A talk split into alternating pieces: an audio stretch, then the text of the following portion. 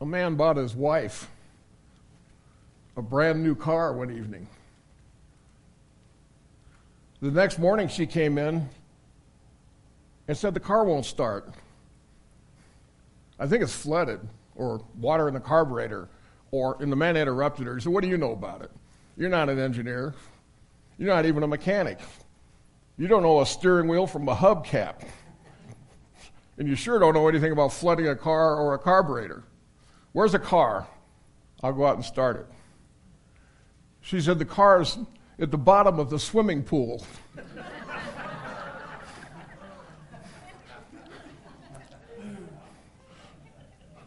Which ought to tell you not to spout off before you have all the facts. Well, modernist liberals have spouted off before they have all the facts. They say Jonah's not a real story. He's not a real person. It's a myth. Nineveh's not a real city because we've never found it. We found all kinds of cities, but not Nineveh. Well, the best friend of the Christian is the archaeologist and his spade because we have found Nineveh. And it's a great city, like the Bible says. 60 miles around, takes three days to walk from one end to the other. They had libraries and hanging gardens and aqueducts and all kinds of things. It was the capital of Assyria at one time. And so, like a lot of other things the modernists say, there's no such people as the Hittites. Nobody could write during the time of Abraham. They're wrong on all that stuff. And so they were spouting off before they knew what they were talking about. We're going to talk about Jonah tonight. If you want to find it in your Bible, it's between Obadiah and Micah, which means I didn't help you at all. so if you're still looking for it, go to the table of contents, it'll give you the page. And that way I'm not finishing my message up and you still haven't found it. Jonah has only four chapters to it. And it's easy to remember. You know the story of Jonah, how God wanted him to go to Nineveh, but he didn't want to go. And so he ran, then he ended up in the belly of a fish. But then he ended up going anyway and preaching, and they all repented, but he didn't like it, so he pouted. So the way you can remember the contents of Jonah is chapter 1, he's the prodigal prophet. Chapter 2, he's the praying prophet. Chapter 3, he's the preaching prophet. And chapter 4, he's the pouting prophet. So, Jonah is a prophet of the Lord. And in the King James Bible, the first three verses say, now the word of the Lord came to Jonah, the son of Amittai, saying, Arise, go to Nineveh, that great city, and cry against it, for their wickedness has come up before me. But Joseph rose up to flee to Tarshish from the presence of the Lord. He went down to Joppa, found a ship going to Tarshish, paid the fare thereof, and went down into it to go with them unto Tarshish from the presence of the Lord. So, what we're talking about here is a rebel preacher, a man who didn't like what God told him to do. Maybe God has told you some things that you didn't want to do. Maybe you thought God must have lost his mind. I think people sometimes in the Bible thought that. If you don't believe that, ask Gideon sometimes. Or better yet, ask Jonah, because he must have thought God had lost his mind. You need to know the reasons why Jonah didn't want to go to Nineveh. The Ninevites were a brutal, wicked people that had no mercy on their enemies. They would kill you and put your body on display. They would dismember you, cut off your nose and your ears, and they'd peel your skin off and paste it on the gates of a city and pile skulls up in front of a city just to incite terror in their enemies. And here's a cute trick. they'd take a captive, they'd cut his head off. And they'd take his decapitated head and hang it around the neck of another prisoner like a necklace. And then parade them through the streets to show their bloodthirstiness. They didn't have great eating habits either. For lunch, to keep it warm, they'd take a rat and put it between the horse's legs just to keep it warm for lunch. Boy, it got silent in here when I said that. so, Jonah's being really practical here. He doesn't want to go to Nineveh. And he says, God, you can't want me to go to Nineveh. They kill people over there. If you're not a Ninevite, they're just going to use you for target practice or decapitation practice or something. You can't want me to go there and talk to those people. In fact, don't send me there to judge them. Just judge them. Kill them all. I don't need to tell them anything. I don't even want to talk to them. There's a second reason he didn't want to go to Nineveh. It's because he thought if I go to Nineveh and preach and those people get saved, then you won't judge them.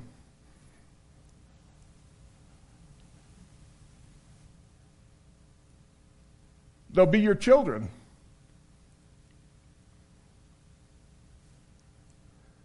And you know, they're just some people you want dead.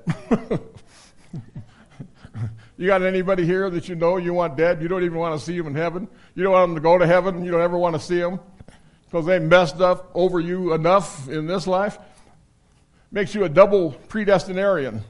Some people are just predestined to go to hell. That's what Jonah felt about the Assyrians. They just ought to be predestined to go to hell. And so, Jonah didn't want to go to Nineveh.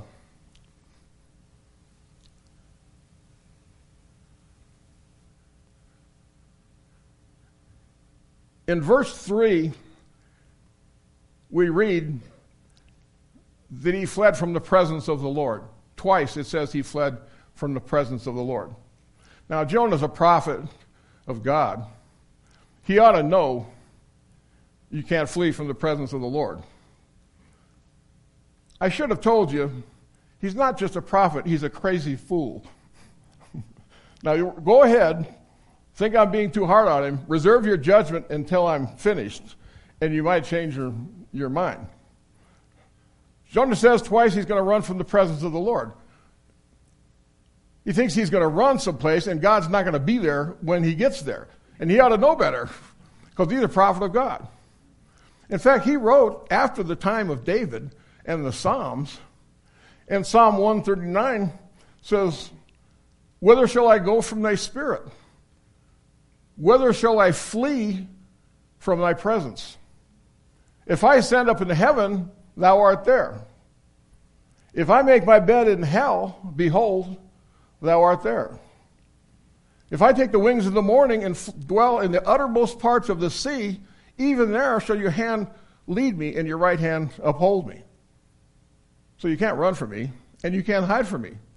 If you say, even the night shall cover me, even the night shall be light about me. Yea, light and darkness are the same to him. The night shineth as the day. Night and darkness are the same. So you can't run and you can't hide. So Jonah wants to run from the presence of the Lord. He doesn't want to do what God wants him to do. You know, there could be people here that don't want to do what God wants them to do.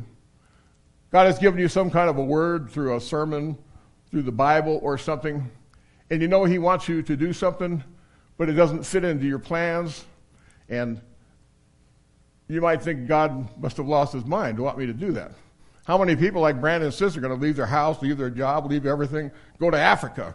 You know, you might think God had lost his mind or something. Uh,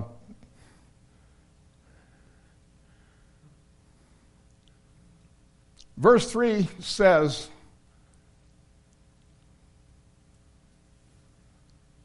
that Jonah rose up to flee from the presence of the Lord. He went to Tarshish. He went down to Joppa, caught a ship going to Tarshish, paid the fare, went down in the ship to flee from the promise of the Lord. I want you to notice that he said he went down to Joppa. Because anytime you're running from the Lord and forsaking the Lord and being a rebel against God, you got to go down. That's the only way you can go. Even if you think you're going up, you need to know you're going down. Right? You can run from the Lord for a while, and for a while it seems like it's okay. You're just going down and don't know it yet. Right? So he's going down to Joppa, and then I want you to notice that it says that he paid the fare. He went down to Joppa and he paid the fare. If you're going to be a rebel and run from God, you have to pick up the tab for running from God. And it'll cost you to run from God. Running from God costs you something. It'll cost you time, cost you money, cost you friends, cost you harmony, cost you joy, cost you peace, cost you a sense of well being, cost you harmony, unity, mental stability. It'll cost you all kinds of things that you're going to have to pick up the tab for. I've named some Psalms myself. I call them psychosomatic Psalms because there's elements of psychosomatic things in them. Psalm 32, especially 38, 42, and 51. They'll say things like, Your hand presses me sore. I'm bowed down. I go mourning all the day long. There's no soundness in my flesh. My bones wax old through my roaring all the day long. Your sin is continually before me. Or, like David said, Your sin is ever before me. Or, as David said in another place, Why art thou cast down, O my soul? Why am I disquieted within me? Discouraged, down in the mouth. He said, Down in the mouth, you could eat peas out of a lead pipe. All these things in the Psalms, I call them psychosomatic Psalms, and they're things that if you're running from God, you're going to have to pick the tab on. How many of you know what psychosomatic means? Huh? You know, your psyche influences your body. The Greek word for soma, psychosomatic. Or if you're like me or a couple other guys I know, psychoceramic. You know what that means? That means you're a crackpot. But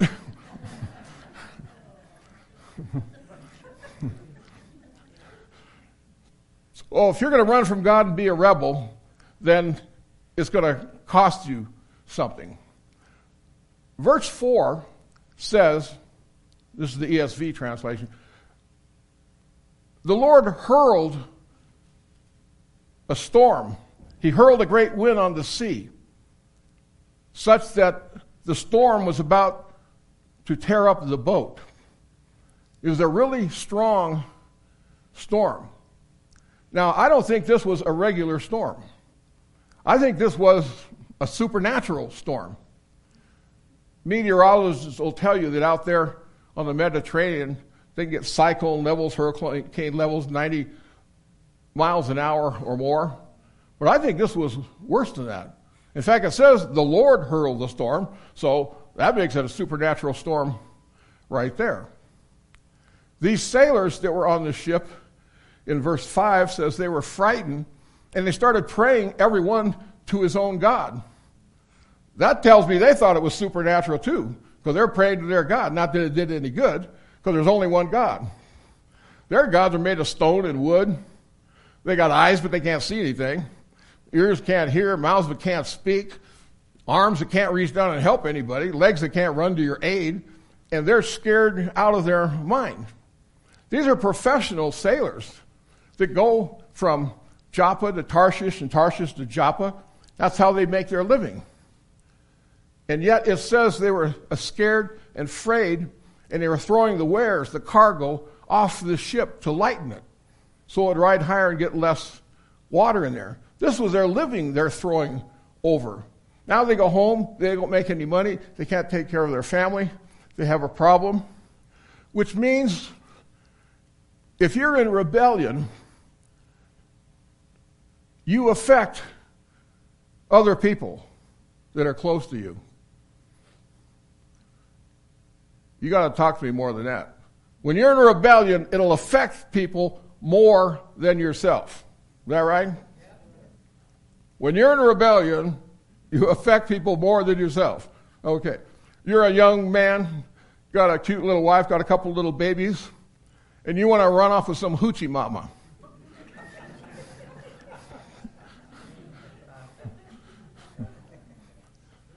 she's going to have all kinds of trouble. She might not have any skills. She don't have any money. She got to take care of these kids. Daycare costs too much. She got all this mental anxiety and strain and tears and crying. So, when you're in a rebellion, you affect other people. So, verse 5 says that these sailors were scared out of their mind. They were frightened. I mean, the sky was black and lightning was flashing, and the rain was coming down, and what I call a frog choker, if that makes any sense to you. you know. And probably some of them were yelling to bring down the sail so it doesn't rip and get torn to shreds. Some of them were throwing the cargo off the ship. Maybe some of them were tying themselves to the ship so they wouldn't get washed overboard. They were scared out of their mind. And these were professional sailors used to seeing storms on the sea. Probably went home and told stories about it. But this was a supernatural storm. Well, at the end of verse 5, it says that Jonah went down into the side of the ship and fell asleep. How are you going to sleep during a storm that's tearing up the whole boat? And he was fast asleep. The captain of the ship went down there and saw him sleeping in the King James, it says, What meanest this, O sleeper? You know. I don't think so.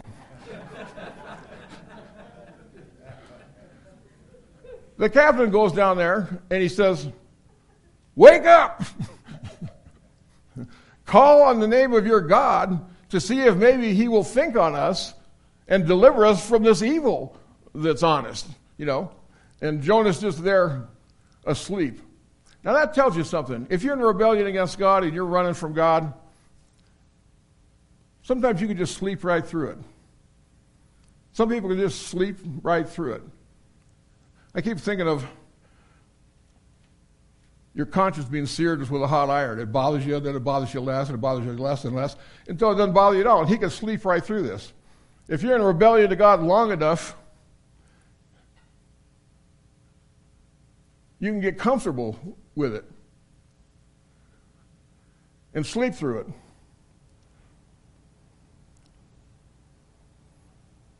And you can just nod. I thought I saw a couple people nodding here.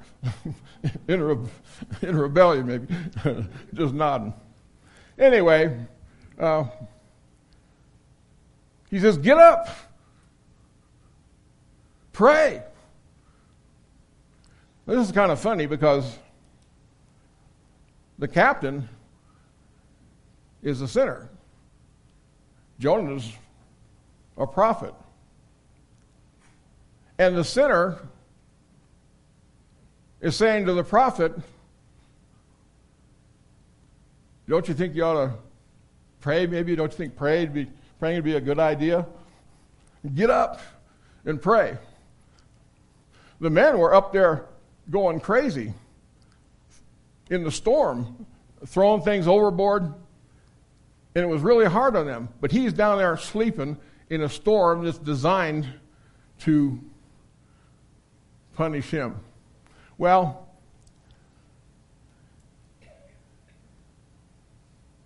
verse 7 says that the sailors talked to each other and decided they were going to cast lots. So they went down and they cast lots, and the lot fell on Jonah. And so they started asking him questions. For whose cause is this evil come upon us? What's your occupation? Where are you from? Who are your, who are your people? They wanted to know about him. He said, Well, I'm a Hebrew. He started to get religious with him. I'm a Hebrew, and I worship the God of heaven that created the seas and the dry land. Your God created the seas? The seas that are about to kill us? That was your God that did that? and they told him to, to do something. You know, what can, what can we do about this? And he said that I was running from the Lord. I was in rebellion against the Lord. And I was running, and he was tracking me down. And it's all my fault. This evil is on us because it's all my fault. God is on me like Columbo, you know. and he's tracking me down, and the sailors say, How, how are you going to do this to us? How are you going to mess us up because you want to be a fool? If you want to be a fool, be a fool all by yourself. Don't bother us. Don't bring your stuff down on me. You're just messing up everybody because you want to be a fool. And so that's well, what can we do? You know, tell us what to do. And Jonah said something interesting. Probably every time you heard the story of Jonah, you heard he's on the boat and somebody comes, well, there's a new guy, let's just throw him overboard. Not like that at all. They go to Jonah, and Jonah says, Pick me up and throw me overboard. This is Jonah's idea. Pick me up and throw me overboard. Jonah's not just a rebel, he's crazy. he's a fool. Pick me up and throw me overboard, let me drown, kill me, and everything will be all right with you. And the sailors were real afraid. And they were crying out to God, you know, uh, save us uh, because of this man, and don't bring his blood on us uh, because of, of him. They were going to throw him overboard. But in verse 13, it says they rowed the boat harder, as hard as they could, trying to get it to shore. They didn't want to kill him. They didn't want innocent blood on their hands. And so they're going to row the boat to shore. But they couldn't. The harder they rowed and the harder they tried, the more God kept them in the storm. They said, Jonah, you know, we're, we're trying to help you. We're sinners, but we're trying to help you. And uh, we know you want to die. You want to just go in the drink and, and die. And uh, they couldn't get the boat to shore because God kept them in the storm, which tells you something. It doesn't matter who your evil friends are, or who you know at the bank, or who you know downtown, or who your running buddies are, or your posse, or your, your friends. It's just going to get stormier. You can't stop it. You know, at the beginning,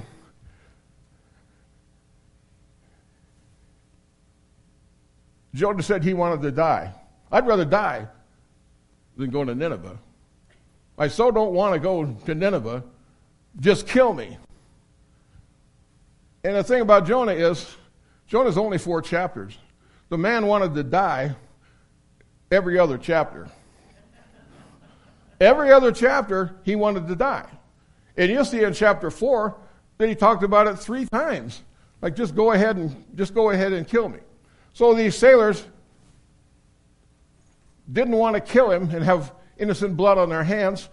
And they got back and they told God, listen, you know, we tried to we tried to row him to shore, but we couldn't. And if this is the man you want us to, to punish or whatever, we're going to throw him overboard. But we don't want his innocent blood on us. And they picked him up and they threw him overboard. And as soon as they threw him overboard, the seas got calm and quit raging. And the sailors were scared to death, and it said that they greatly feared God. They made sacrifices and made vows.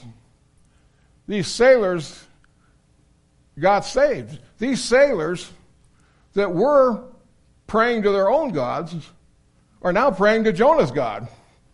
You know, isn't God great? Isn't Jonah's God great? He's the only God. And uh, we make sacrifices, and uh, they're praying to God. Well, if we get now to verse 17, it says that the Lord prepared a great fish to swallow Jonah. I don't want you to read too much into that. It didn't say God made some special big fish to swallow Jonah. It says actually it says God appointed a great fish to swallow Jonah, one that already existed. So he goes to the big fish and he says, uh, I got a fool drowning over here. I want you to go pick him up. And the fish said, Yes, Lord. Your will, I will obey. The fish was doing what Jonah wasn't. And so the fish swallowed him up. Now, I don't want you to read too much into this because this is no big deal. This is no big miracle. In 1891, off the Falkland Islands, there were two boats of whalers. They went out and they found a sperm whale, a huge thing, a big thing. They threw harpoons into him, and the other boat was going to go around and do the same thing on the other side. But the whale's tail hit the boat, threw the two men off. One man drowned, and the other man they couldn't find. A couple of days later, other boats came and killed the whale that had the harpoon out. They drug him up to shore. They slit him open. And inside, the man that they couldn't find, the fish had swallowed, and the man was unconscious, but he was still alive. And after, you can pull this up off the internet, it's a true story. And after some care, the man was fine. So this is no big deal. It's not a great miracle. It could happen again. In fact, there's a certain kind of shark that was big enough to house a man. They found one that had swallowed a horse. So it's not that big a deal. It's not that big a miracle. People read the Bible and say, oh, that don't make sense. Well, it happened, and it could happen again. You see, the big miracle is not that a fish swallowed a man. The miracle is that the fish listened to the Lord. You know, it's funny how things are backward at Jonah, because Jonah didn't want to listen to the Lord. The sailors were heathen listened to the Lord. He goes to Nineveh, all them wicked, evil people, they listened to the Lord. The fish listened to the Lord, but Jonah wouldn't listen to the Lord. He's a prophet. That don't even make sense. But that's what happened. So the fish swallowed up Jonah. Jonah thought he was going to die. God said, I'm not done with you yet. I told you to go to Nineveh. I didn't say you could die today. I didn't tell you to die today. You can't just die anytime you want to. You have to go to Nineveh. And so, at the end of chapter one, the fish swallowed him up. Now, as Brandon said last week, the chapter headings aren't part of the Bible. So, where it says chapter two, just ignore that. Go right from chapter one and go right into chapter two.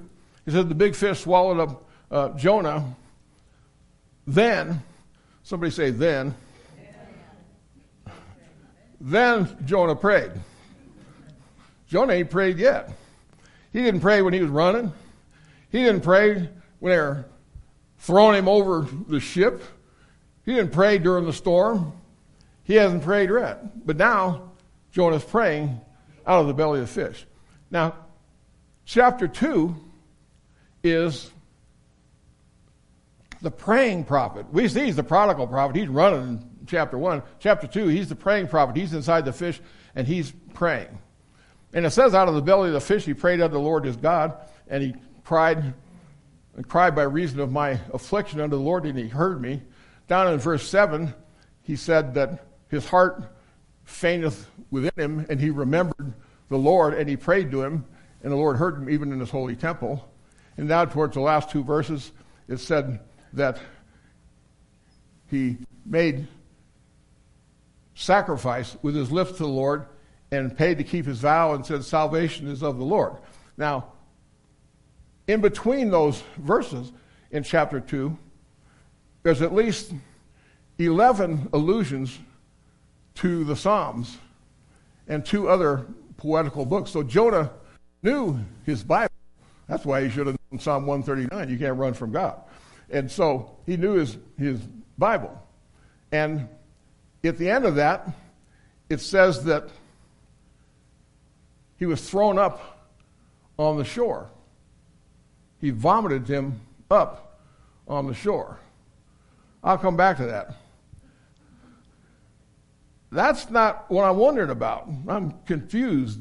I don't get it. I don't understand. I thought the last time we saw you, you were out in the middle of the ocean.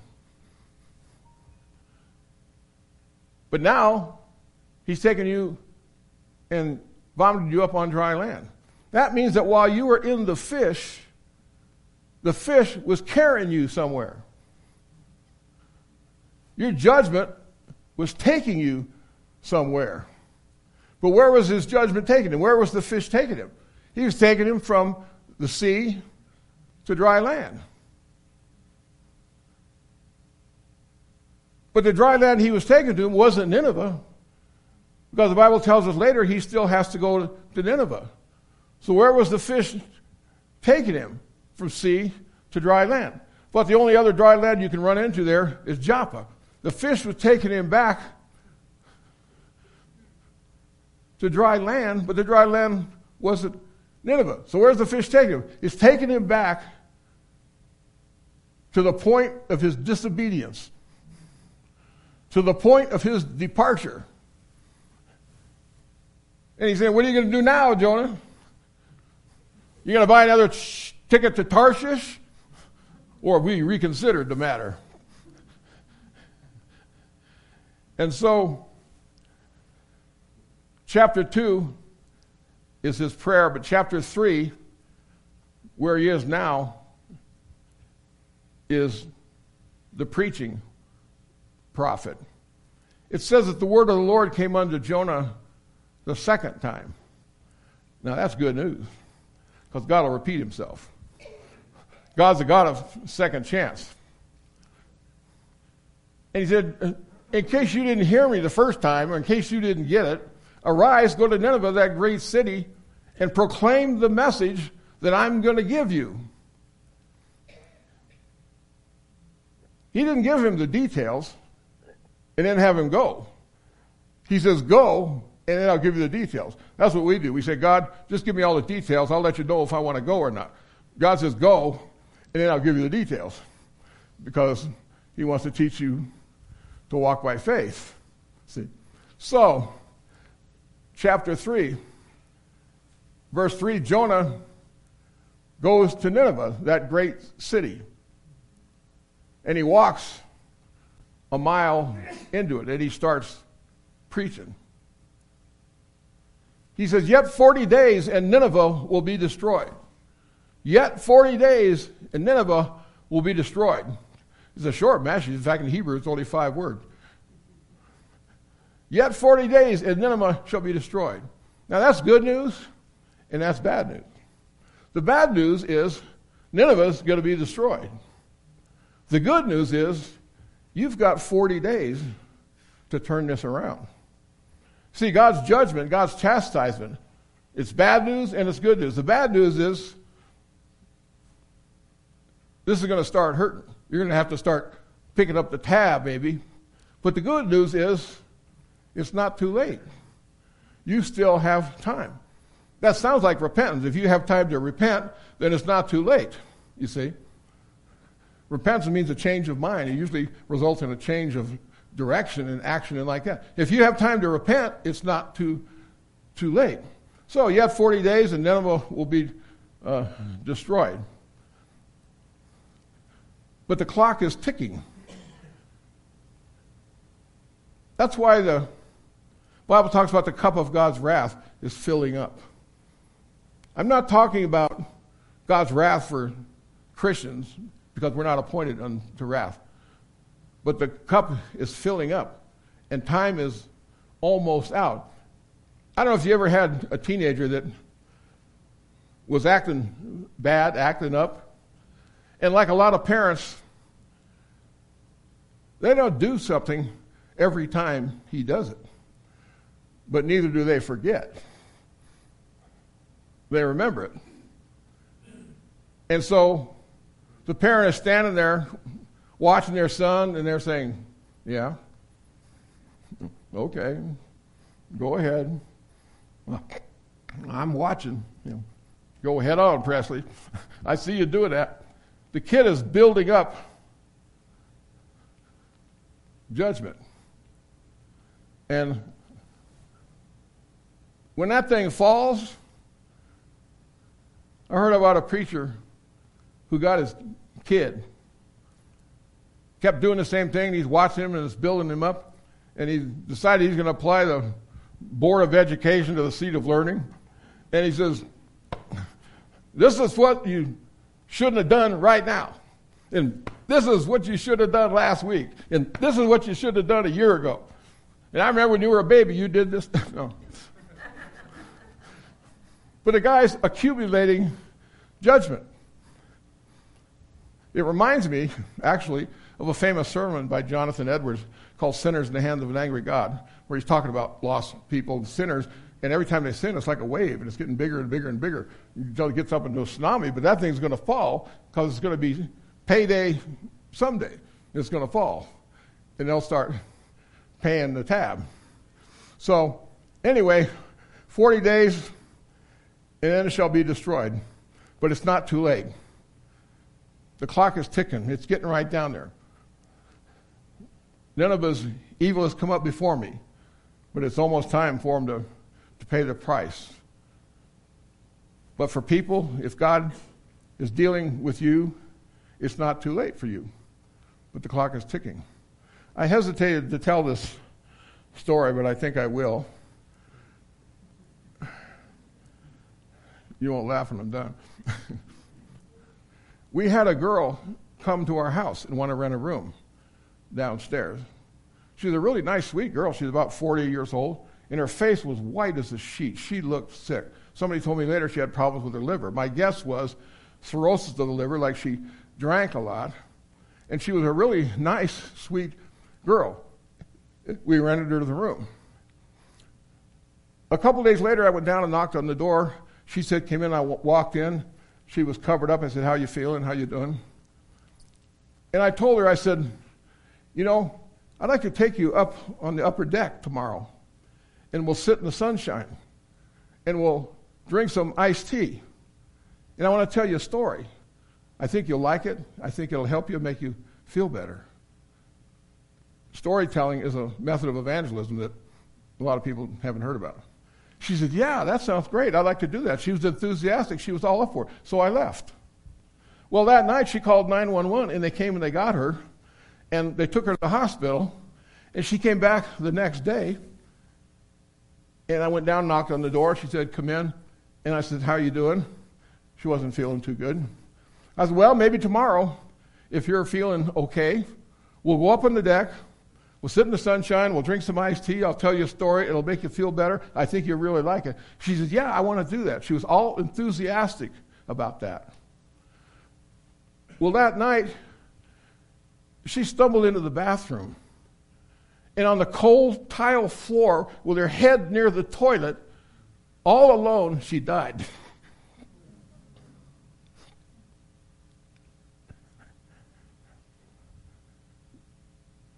alone, nobody holding her hand. She stepped out into eternity without God, without healing, help, hope, or heaven because time had run out. Because you never know. The Bible says, What is your life? It is even a vapor that appears for a little while and then vanishes away. It's just quick. As fast as an eagle chasing its prey, that's how quick it's over.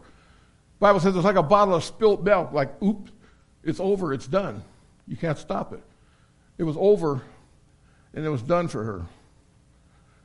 And the reason I feel bad is because I know what the Bible says. It says, Today is the salvation. Today is the day of salvation. Now is the accepted time. But it was too late. I did what I could, but every time I think about it, it makes me feel bad. She just didn't have time. It wasn't quick enough. So Jonah was preaching, and in verse 5, he says he went down to uh, the city, and it says that the people believed God. That's not enough information. I mean, give me more information than that. All the people believed God. And it says that they declared a fast and put on sackcloth from the greatest of them to the least of them.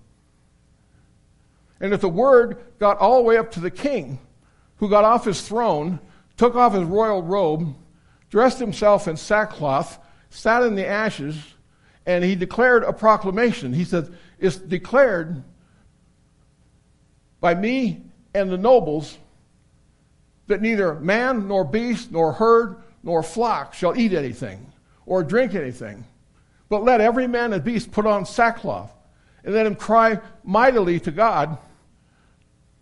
Yea, let them turn from their wicked ways and from the wickedness of their hands. And if he does that, maybe God will relent of this sore displeasure he's got and we will be saved. And that happened. They repented, they got saved. God did it.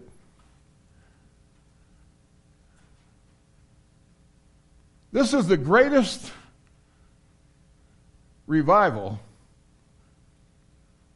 in the history of the world.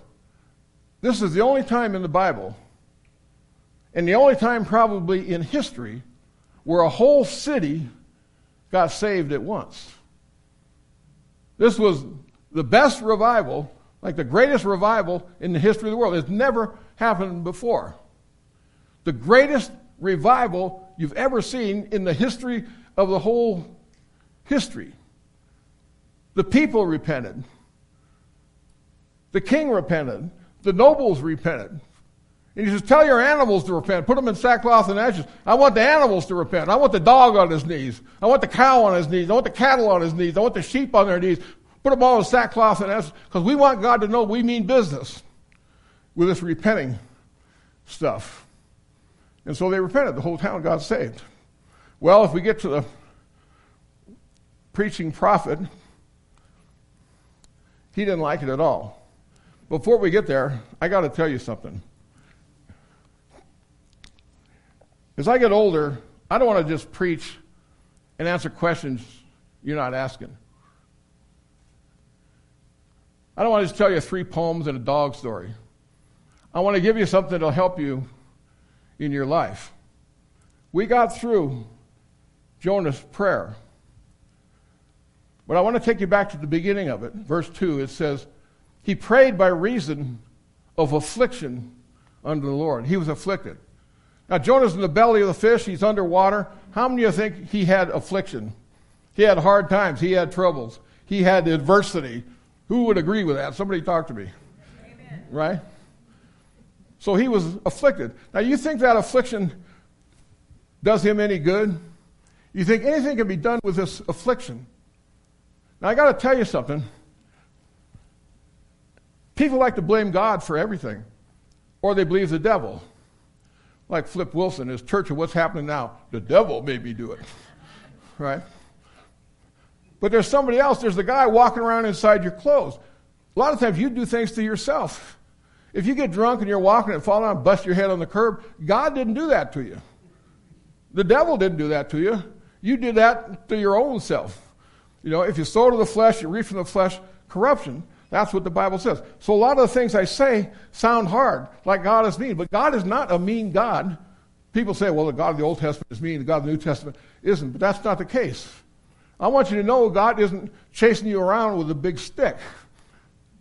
The goodness of God leads to repentance. And all the stuff that's going to happen to Jonah, he brought on himself. And he says, I was afflicted, so I cried unto the Lord. This affliction he brought on himself. Is there any good in affliction? What good does it do? Well, God has a school of affliction. Because you can learn more from hard times than you can with easy times. He has a school of affliction, he has the university of adversity because he wants to teach you something. Somebody wrote one time, I walked a mile with pleasure. She chatted all the way, but left me none the wiser for all she had to say. I walked a mile with sorrow, and never a word said she. But all the things I learned from her when sorrow walked with me. The world doesn't understand this. You Christians, you say, oh, you go through hard times. Thank God for the hard times. They don't know the song. You know, thank you for the valley I walked through today. The darker the valley, the more I learned to pray. Thank you for every hill I climbed, for every time the sun didn't shine. Thank you for the valley I walked through today. The world doesn't know that song. Thank you for every lonely night. I prayed till I knew everything was all right. The world doesn't know that song. And so, God has a school of affliction. Now, the Puritans say Jonah was asleep on the ship, but he prayed out of the belly of the fish. Is that right? Psalm 119, says, Before I was afflicted, I went astray. But now I have kept thy word. You got to get that. Before I was afflicted, I went astray. But now I've kept thy word. Before Jonah was afflicted, he was asleep on the ship. But now that he's afflicted and in the belly of the ship, he prayed. So is there any good for affliction? Yeah, if it'll make you pray.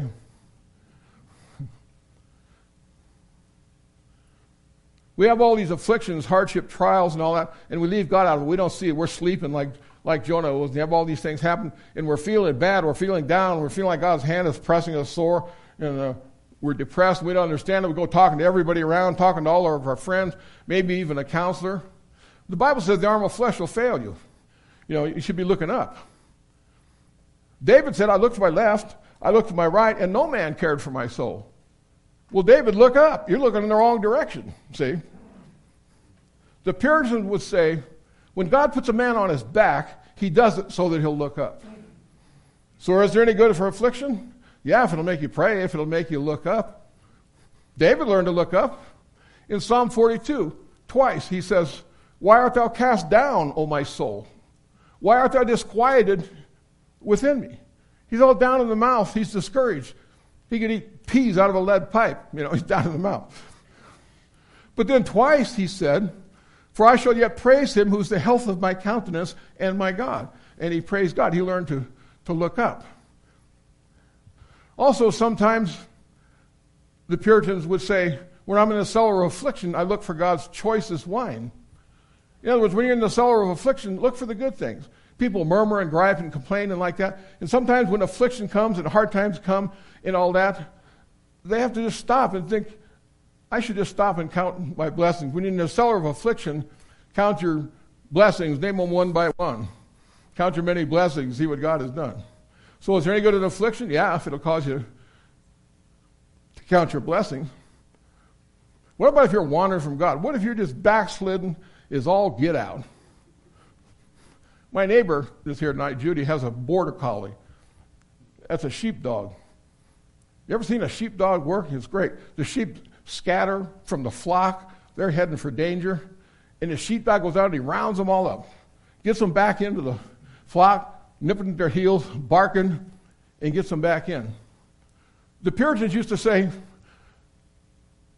when the hounds of heaven come after you, it's not to devour you, it's to bring you back. When the hounds of affliction come after you, it's to bring you back. Is there any good In affliction, yeah, if it'll make you look up, if it'll make you pray, if it'll bring you back, if it'll make you count your blessings.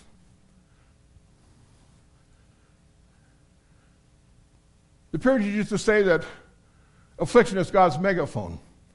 You've seen people are in the hospital, they're going through an operation, a man, a woman.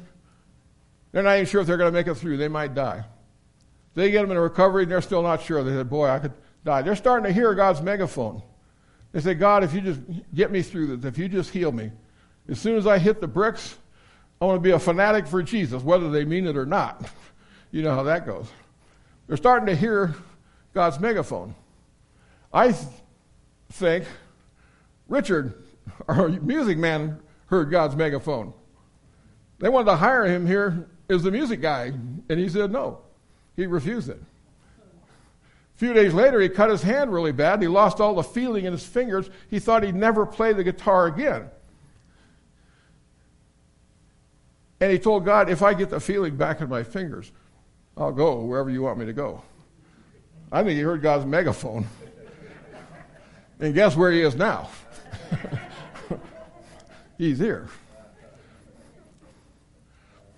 We don't know how beholden we are to affliction. The Puritans would say, God will put a hedge around you, keep you from falling over a cliff. This has to be a personal example because I don't know a better one. I got saved in a juvenile hall, and as soon as I got out, I joined a youth group. I started preaching at youth rallies, inspirations, uh, churches, rescue missions, convalescent homes, and like that. Then I went four years to the first year of Bible college. I was the youth director and did all the stuff I was supposed to. But then I said to myself, all my goals have been spiritual and educational. I don't have any financial goals. So I got into real estate. And people say I'm obsessive and compulsive, and you'll believe that in a minute. I'd get one house and I'd want three. I get three and I want five. I get five and I want eight. And I was like 25, 30. And I ended up with 15 houses in one year, condos and commercial buildings in one year. And against all logic, I said, God, I feel like I'm being held back. Everything I touched turned to gold. I wrote a book on No Money Down real estate. I taught seminars. Everything I touched turned to gold. I ought to be a millionaire by now, but I'm not. I felt like I was holding back. And it was so palpable. Like I could feel it that something was holding me back. And I didn't know what it was. But you know, the Bible says that there's nothing wrong with money, but it's dangerous. And God knew me well enough that if He gave that guy walking around inside my clothes a whole bunch of money, he'd just get in trouble and go over the cliff. See? I didn't understand at the time why I felt I was held back, and it was almost like I could feel it. I look back now, and I know, you know. Uh, Right now, I'm, I'm blind. You know that. Uh, personal, I'm blind. I can't, I can't hardly see. I've got 10,000 books on the Bible that I can't read. Now you know I'm obsessive, right? I got 10,000 books. I can't read them. I can't read the computer. I can't read notes. I can't read the Bible. That's why I don't have any here. I should be discouraged. I'm afflicted. I'm in trouble. I have adversity. I deserve to be downcast, disquieted in my spirit. So I go to Richard, go to Brandon, talk to Dr. Bravo. I said, I don't know, I've done this 55 years or so. Maybe it's time for me to quit. Run up the flag, throw in the towel, say I've had enough, can't take it anymore. You know, stick a fork in me, I'm done. They said, no. You know stuff. And I thought, well, that's right. Dr. Bravo He's crippled in a wheelchair. He can't walk. He has a hard time talking. He's blind, and he teaches a Bible study. I thought, yeah, yeah, he can do that. I can do something like that. And then I thought, God said the gifts and calling of God are without repentance. I thought I would told God I'm going to preach until I die. I didn't tell you to die today. You know, you get to die whenever you want to and quit whenever you want to. And so, and so I didn't. But you know, every pancake has two sides. On one side of the pancake, it looks like I'm afflicted. I'm in adversity. I'm having trouble. And I do. But there's another side of the pancake that's really great and bright. God teaches me new things. I always hated being tied to notes and tied to a pulpit because I like to walk around and stuff like that. I don't have to do it anymore. It won't do me any good. I can't read anything anyway, you know. And there's just things that are better that God has teach me and like that. And brighter and brighter into the, into the future. Uh, I'll say it like this. I saw a blind man tapping along, making his way as he passed through the throng. I said, My friend, I feel sorry for you. He said, Well, up in heaven, I'll see just like you. Now, in case you haven't noticed, I messed that up a lot. no, I didn't. He was a blind man tapping through the thing. And, and when I get to heaven, I'll see just like you. I'll see all my friends in Hallelujah Square. What a wonderful time we'll all have up there. We'll sing and praise Jesus. His glory will share. And you'll not see one blind man in Hallelujah Square. So in the future, that's good. Dr. Bravo, if you're back there, I can't see you, but. I saw a cripple dragging his feet. He couldn't walk like we do down the street. I said, My friend, I feel sorry for you. But he said, Up in heaven, I'll walk just like you. I'll see all my friends in Hallelujah Square. What a wonderful time we'll all have up there. We'll sing and praise Jesus. His glory we'll share. And you'll not see one cripple in Hallelujah Square. Come on, Dr. Bravo. You always give us an amen. Amen. there you go. Nobody said the Christian life was easy. There was a path road with rose petals, a few thorns along the way. So we have thorns, afflictions, hardships, adversities, and all that. Everything isn't smooth the way we want it. There's resistance. Um, you know, without resistance, you couldn't walk on this earth. You need the resistance of gravity. You couldn't ride in a boat. You need the resistance of water. You couldn't fly in a plane. You need the resistance of the air, you see. And so, a lot of things in this life are hard. But we have to see God in the situation because He's on our side. But we don't understand. Where's God? We're going through all this stuff, and where's God? We don't see Him. We don't know what He's doing. There was a boy that made himself a boat, and he was proud of it. A little boy, and he went out to the water and he started sailing and he got out farther. He couldn't reach it. He was losing his boat, and he was freaking out. He saw a bigger boy off to the side, and he called him for help. The bigger boy came over, and without saying a word, he picked up a rock and chucked it out at his boat. And the boy was going crazy. What are you doing? I thought you were helping me. I thought you were on my side. And he watched, and as the bo- man threw rocks out, they went a little bit over the boat and splashed and made ripples and brought the boat closer to closer to the shore. See, the boy was freaking out. He didn't understand. I thought this guy was on my side. I thought he was my friend. He didn't understand that the guy was there to help him. He was on his side. And that's what we do with God. We don't see God in it. And we say, Where's God? But he's helping us, but we don't see it, and we're all upset. There's a lady driving up the freeway in a car. This great big old 18 wheeler comes up right next to her, paralleling her, going down the road. She doesn't like that at all. You've seen these truckers, they can look down and see everything in your car, like God looking down from heaven, paralleling in the car, and she doesn't like it, so she speeds up. Well, the truck moves in right behind her a foot behind her, tailgating her. And so she went faster. And when she went faster, the truck went faster. And she was getting all upset and frightened, scared. And every time she accelerated, the truck accelerated. She went faster and faster, the truck went faster and faster, staying right on her bumper all the time, tailgating her. She saw a gas station up ahead. So she was going to race into that gas station, go in and get help. She pulls into that gas station really fast, and the trucker is still on her bumper right behind her, pulling in the gas station right behind her. She gets out and runs for the gas station. The man gets out of the truck and runs. But he stops at her back door. He opens it up and jerks a man out that was hiding behind her seat to rob her, kill her, rape her, who knows what. She didn't understand at all what was going on. And that's what we do. We don't see God's on our side. This big truck was on our side. The boy with the boat had a bigger boy that was on his side. Somebody better say amen. We have a big God, right? He's large and he's in charge. And he's on our side. And he's helping us with all these afflictions, hard trials. It says in Philippians 1 6, it is God that worketh in you both to will and to do of his good pleasure. He's working in you. Where's Nicelle? Her favorite verse. I heard her say it one time. He who has begun a good work in you will perform it until the day of Jesus Christ. Is that close? Is that close enough, Nicelle? You're not a finished project. You're under construction. And God is working on you all the time. And He's on your side. See? So,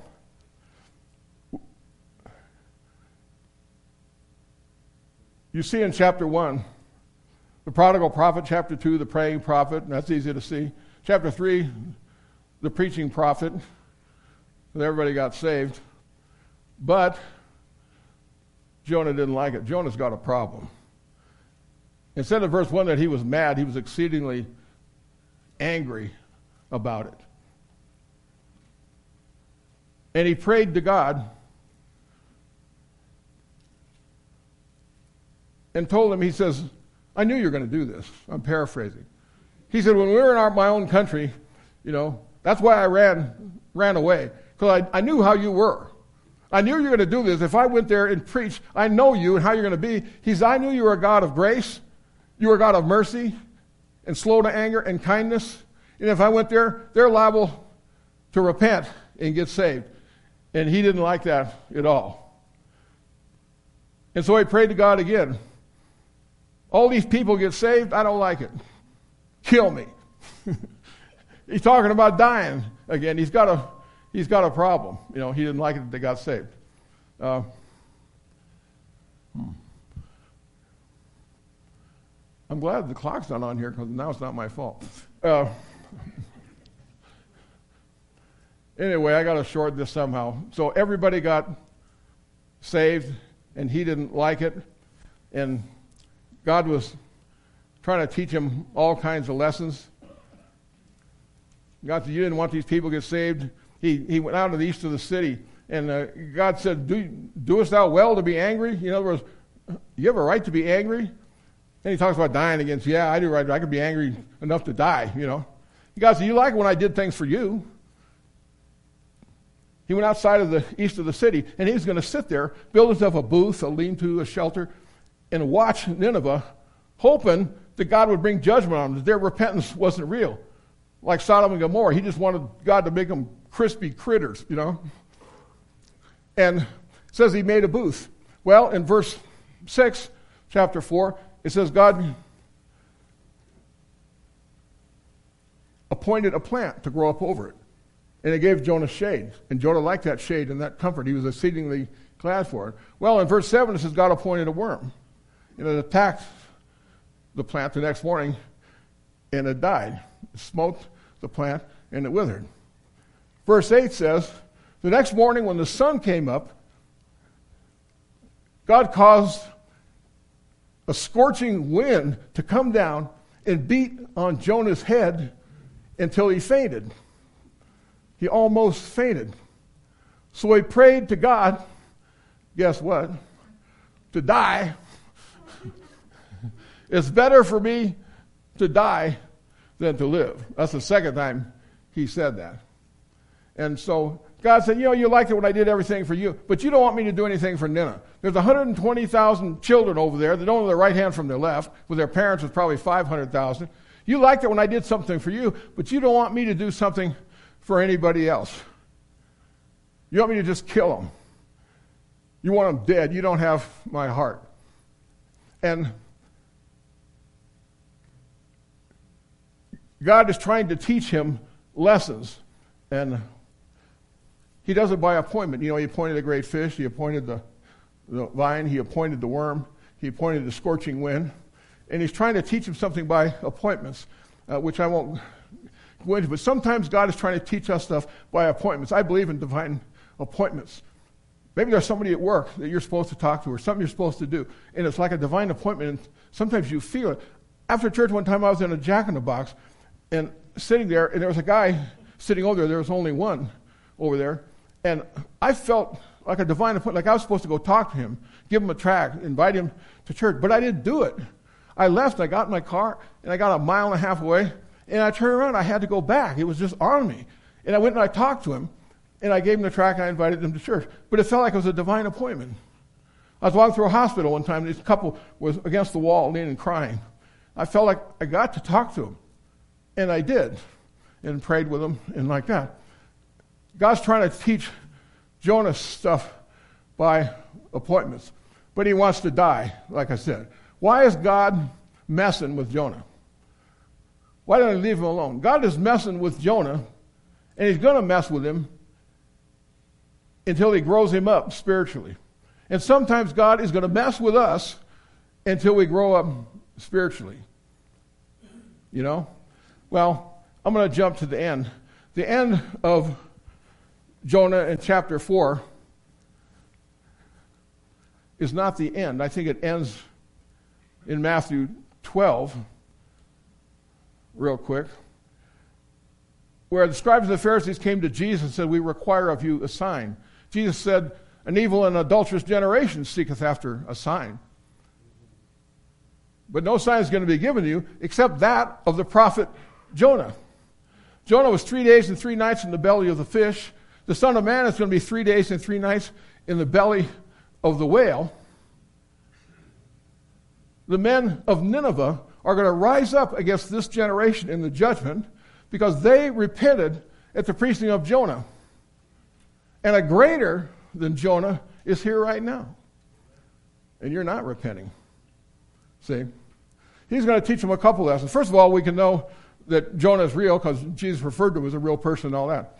But secondly, he's going to teach them something. He says, You know, you all want a sign, but you don't want a sign. You just want me to do something else. Just do something else. Because you just want to find another reason to reject me. See? He says, Well, I'll give you a sign. As Jonah was in the belly of the fish three days, I want to be in the heart of the earth. And when Jonah came out of the fish, he preached repentance in Nineveh, and it changed them. When I come out of the earth, a greater than Jonah is here. But that's not the good news. If that rebel preacher could preach and make changes in Nineveh, what kind of changes can I make when I come out of the grave? When I'm the perfect Son of God, the perfect Savior, that raised from the dead. Jonah didn't even die. I was buried and raised again. If that rebel preacher could take the simple message and turn Nineveh around, surely the Son of God can turn you around. If that rebel preacher could make evil Nineveh change, surely Jesus Christ can make evil you and me change. If that rebel preacher with is psychologically messed up could do stuff, surely Jesus, who's sane and sound, can help you. If that Old Testament madman can do all this stuff, surely the New Testament Son of God man can do a lot more. He can change your life, he can get rid of your afflictions, your hardships, your trials, because a greater than Jonah is here. Now, I'm sure I'm too long. I got to tell you one more thing. I just feel like I got to tell you. Hey, Paul said finally four times. What do you want? Uh,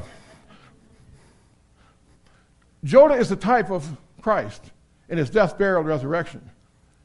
In the poetic language of chapter 2, Jonah died, went down to Sheol, which is hell.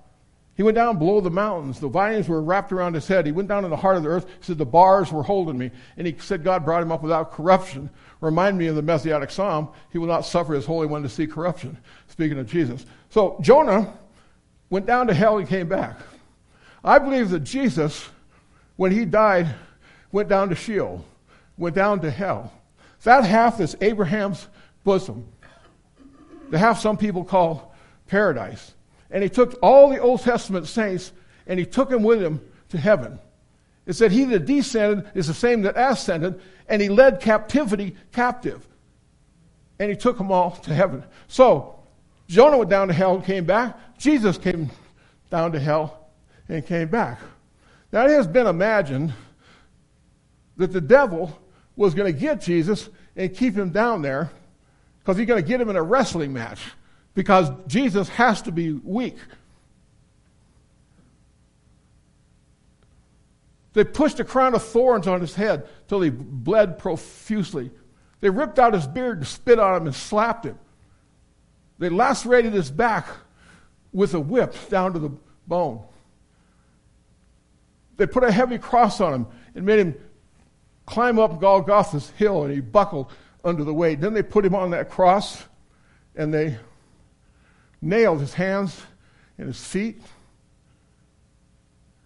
And then they lifted him up and dropped him in a hole, ripping his hands and his feet. They left him there suspended between heaven and earth to die of thirst. They came and they shoved a spear in his side till he bled. See in his hands, his feet, you know, sorrow and love flow mingled down. We sing that song. So the devil thought he's weak.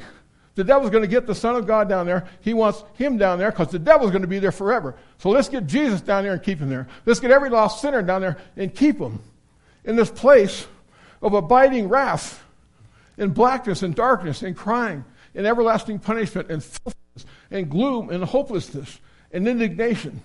That place of keeping where it's a lake of fire and there's no memories, where there's no hope, no love, no joy, no peace. There's never a kind word, never a cool water but only oblivion, pain, quandary, restitution, shame, thirst, ungodliness, vengeance, woe, excusing, yearning, and zero existence. The dungeon of the damned, an asylum of agony and marriage. He wants Jesus there. He wants us there because he thinks Jesus is going to be weak. If I'm ever going to get the Son of God, if I'm ever going to get the Son of Man, this is it. But you know, and I'm about done. The Bible has names for Jesus from Alpha to Omega. We call him our, our advocate the beloved Son. Christ, the chiefest among 10,000, the deliverer, the day spring, the desire of all nations. Emmanuel, our friend, God. And so the devil thinks he's going to get him down there because he's weak. And him and all his whole heart, he wants to wrestle with him. And for a minute, they think our advocate is about out. The beloved Son is beaten. Christ is crushed the deliverer, the dayspring, the desire of all nations, is down and doomed and done. Emmanuel had had enough. Our friend, the faithful and true, was finished. God was about gone.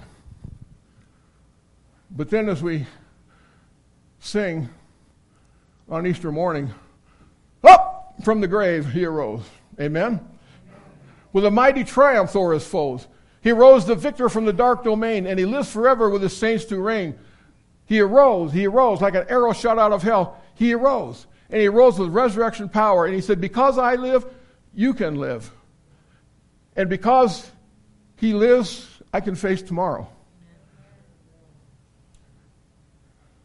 Because he lives, all fear is gone. Because I know he holds the future. And life is worth the living simply because he lives and because a greater than Jonah is here. Lord, you said your word doesn't return unto you void.